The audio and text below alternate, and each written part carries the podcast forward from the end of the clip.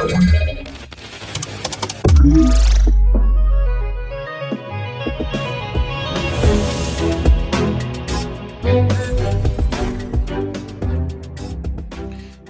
halo, to mówi Warszawa w podcaście Cyber Cyber Fundacji Bezpieczna Cyberprzestrzeń. Tu 226 odcinek Cyber Cyber, dzisiaj Cyber Cyber Raport, a mamy poniedziałek, 164 dzień roku, 13 dzień czerwca, znany na świecie jako Święto Dobrych Rad oraz Światowy Dzień Robienia na drutach w miejscach publicznych, a także Światowy Dzień Wellness and Spa. No to teraz moja dobra rada dla wszystkich na dziś koniecznie w większej grupie spróbujcie podziergać sobie w saunie rzymskiej. To może być bardzo ciekawe, jeżeli ktoś tak zrobi, no to prześle mi z tego jakieś zdjęcie, to obiecuję jakąś nagrodę. Ale zanim cyberciekawostki, które przygotowałem na Was z minionego nieco niedawno weekendu, bo mamy przecież poniedziałek, to jeszcze tylko solenizanci, a imieniny obchodzą Antoni, Lucjan oraz Akwilina i Chociemir. Witam Was bardzo serdecznie przy mikrofonie Cyprian Gutkowski i przedstawiam Wam garść najnowszych informacji ze świata cyber po tym minionym weekendzie w ten poniedziałek, a nikt tak jak my nie lubi poniedziałków, nawet o tym nakręcili jakiś film.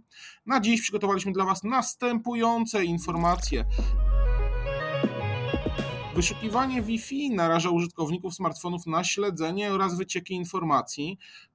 Druga wiadomość to serwery Confluence hakowane w celu wdrożenia oprogramowania ransomware Avos Locker i Cerber 2021. Exploity Zero Day w służbach i wojsku, jak to się kupuje, kto kupuje i dlaczego kupuje, jakie z tym wiążą się zagrożenia. Kolejną wiadomością jest informacja o irańskich hakerach, którzy, hakerach, którzy atakują sektor energetyczny za pomocą nowego backdora DNS. No i informacja też z krajowego podwórka. PKN Orlen zakończył testy prywatnej sieci 5G w infrastrukturze przemysłowej. O podwyżkach cen paliwa nie wspominamy. No więc wracamy do naszej pierwszej informacji na temat e, wyszukiwania Wi-Fi. No i naukowcy z Uniwersytetu w Hamburgu, takiego miasta w Niemczech, przeprowadzili eksperyment terenowy i przechwycili setki tysięcy zapytań o połączenie z siecią Wi-Fi od przechodniów, którzy sadzili sobie marketplace'em, no taką rzeczywiście chodniczkiem, deptakiem pośród wielu sklepów. E, dzięki temu mogli określić rodzaj przesyłanych danych i informacje, które tak naprawdę mogą pobrać. E, oczywiście właściciele urządzeń nie byli informowani o eksperymencie. Mm, bo być może więcej z nich by wyłączyło urządzenia, chociaż ja w to nie wierzę, to urządzenia wyłączyliby wyszukiwanie Wi-Fi. No więc wyszukiwanie Wi-Fi jest to oczywiście standardowy proces, który polega na tej dwustronnej komunikacji, tak, próbuje się łączyć smartfon czy komputer z punktem dostępowym w celu nawiązania połączenia Wi-Fi i poszukuje go mm, po to, żeby można było się połączyć i domyślnie i ze względu na użyteczność większość telefonów naszych komórkowych, a bardzo często i laptopów ma cały czas włączone wyszukiwanie dostępnych sieci Wi-Fi i łączy się z nimi, jeśli są zaufane, czy to też w naszym biurze, czy w domu, zazwyczaj mamy taką sieć połączoną na to, żeby połączyć na stałe. Mm, wiele sklepów korzysta już z takiego sądowania Wi-Fi, tego w zasadzie e, sprawdzania prób połączeń Wi-Fi, e, aby śledzić pozycję i ruch swoich klientów w samym sklepie. Mm, rzeczywiście jest to tak naprawdę uznaje się, że jest to zgodne z RODO ze względu na to, że są to anonimowe adresy MAC i w związku z tym można to robić, natomiast jak się okazuje, po tych badaniach naukowcy przeanalizowali tak naprawdę, co można uzyskać dzięki próbom tych połączeń i co też one mogą zawierać poza tymi adresami. I w 23% przypadków odkryli, że żądania rozsyłają identyfikatory SSID sieci, z którymi te urządzenia w jakikolwiek sposób kiedyś łączyły się w przeszłości. W ciągu zaledwie 3 godzin takiego badania naukowcy uzyskali 58 489 identyfikatorów SSID od przypadkowych przechodniów, e, które w wielu przypadkach zawierały ciągi numeryczne, e, które prawdopodobnie były hasłami początkowymi bardzo popularnych niemieckich routerów domowych firm Fritzbox lub firmy e, Telekom. No i tutaj bardzo istotne jest to, że rzeczywiście też mogli oni tam rozpoznać, powstało kilka maili, uzyskali też dostęp do kilku maili, jak również Wiele takich można tak naprawdę, wyciek haseł w identyfikatorach SSID jest szczególnie krytyczny, jeśli wraz z hasłem urządzenie emituje również prawdziwy identyfikator SSID albo poprawnie lub też z jakimś tam błędnym typem, który można e, wykorzystać do jakiegoś wywnioskowania, jak wygląda tak naprawdę ten e, identyfikator. Wtedy, wtedy mamy do czynienia z wieloma problemami. No, cały szereg informacji na temat tego badania oczywiście znajdziecie w linku pod naszym, e, pod naszym podcastem. Tam są linki do wszystkich cytowanych przez nas tekstów, w związku z tym warto się zapoznać z tą informacją, co jeszcze można zobaczyć, jeżeli nasze urządzenie ciągle poszukuje jakiejś sieci Wi-Fi. E, kolejna informacja to informacja o grupach ransomware, które atakują e, niedawno załataną i aktywnie wykorzystywaną lukę w zdalnym e, wykonywaniu kodu RCE, która ma wpływ na instalację Atlassian Confluence Server i Data Center i to jest w celu początkowego dostępu do sieci korporacyjnych. Jest tutaj wykorzystywana znana luka w zabezpieczeniach CVE 2022-26134, która umożliwia nieuwierzytelnionym użytkownikom zdalne przejęcie mm, niespaczowanych serwerów poprzez tworzenie nowych kont administratorów i w ten sposób wykonanie na nich e, dowolnego e, kodu. Tak więc te serwery Confluence padły tego ofiarą. Oczywiście, tak jak mówię, co do szerszych informacji odsyłam do linku pod naszym podcastem.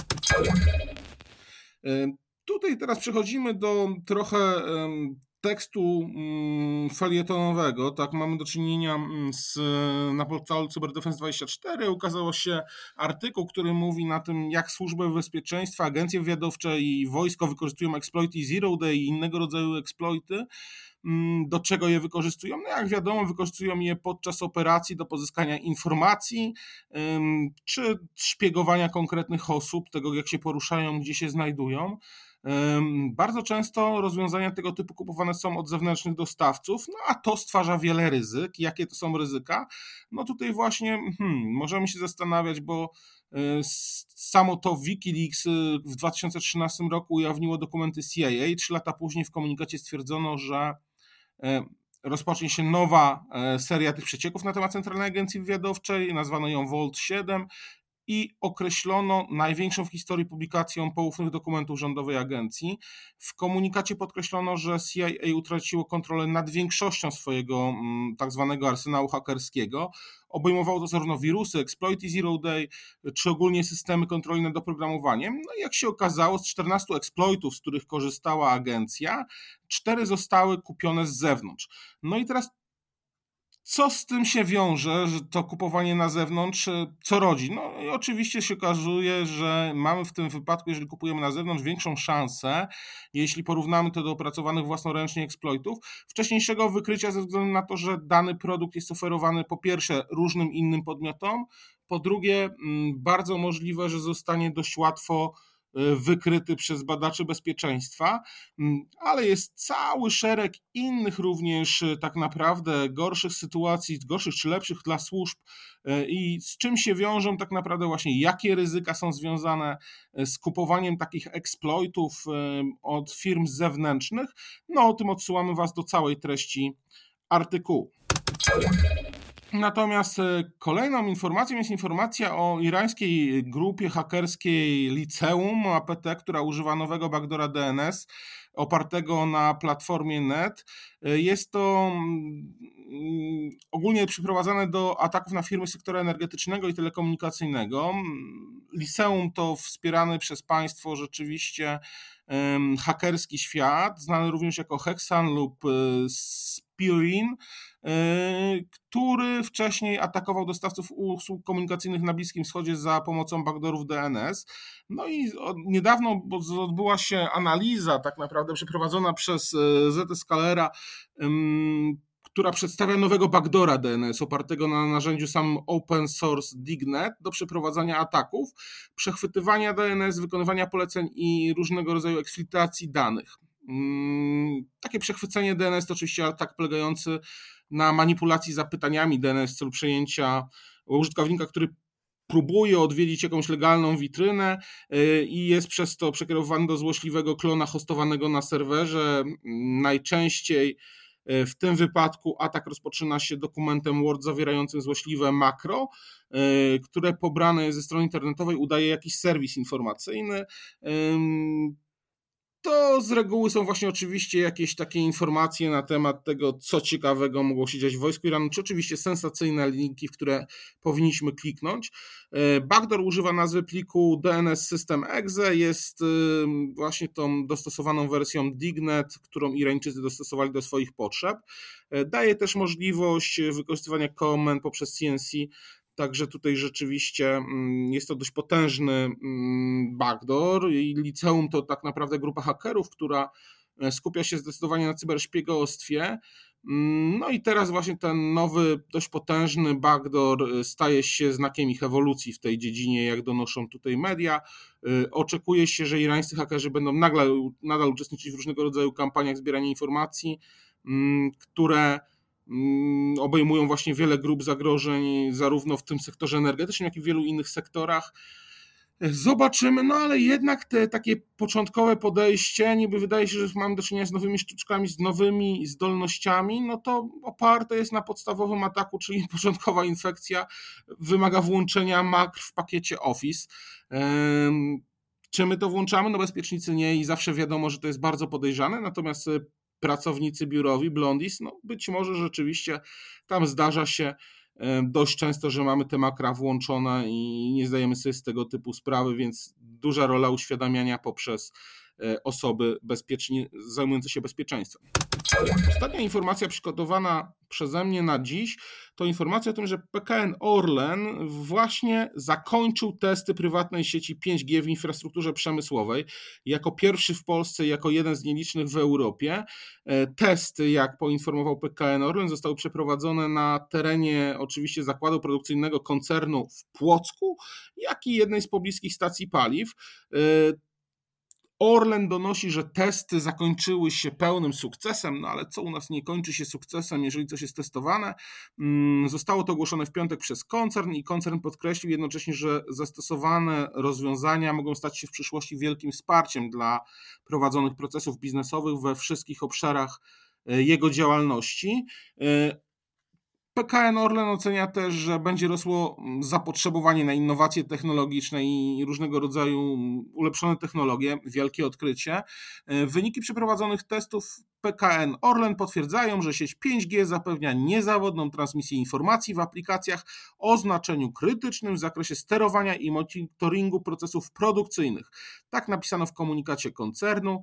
Mm, również PKN Orlen twierdza, że 5G umożliwia korzystanie z ogromnej liczby danych, które spływają z urządzeń pomiarowych i sensorów oraz maszyn produkcyjnych, przez co to się nie zapycha, idzie sprawnie i jak najlepiej mm, i dużo lepiej funkcjonuje. W związku z tym mamy do czynienia z zakończeniem 5G, mm, więc jak już będziecie sobie dziergać na drutach w saunie rzymskiej, możecie wspomnieć o Orlenie i o tym, że tam już te testy się odbyły i jak to dobrze mieć szybką sieć 5G, mm, dzięki której możecie sprawdzić y, na przykład jak dobrze robić ściek, czy nauczyć się jakiegoś nowego ściegu, mm, no oczywiście do robienia na drutach. To było na wszystko, to było wszystko, co dziś dla Was przygotowałem. Także dziękuję Wam bardzo. Dziękuję za wysłuchanie tego Cyber Cyber Raport w ten poniedziałkowy dzień. E, do usłyszenia przy kolejnej okazji, a kolejna okazja będzie już jutro, więc możecie się nastawić, że również jutro mnie usłyszycie. Wszystkiego dobrego, miłego poniedziałku. To był Cyprian Gutkowski i 226 Cyber Cyber Raport. Dziękuję i do usłyszenia.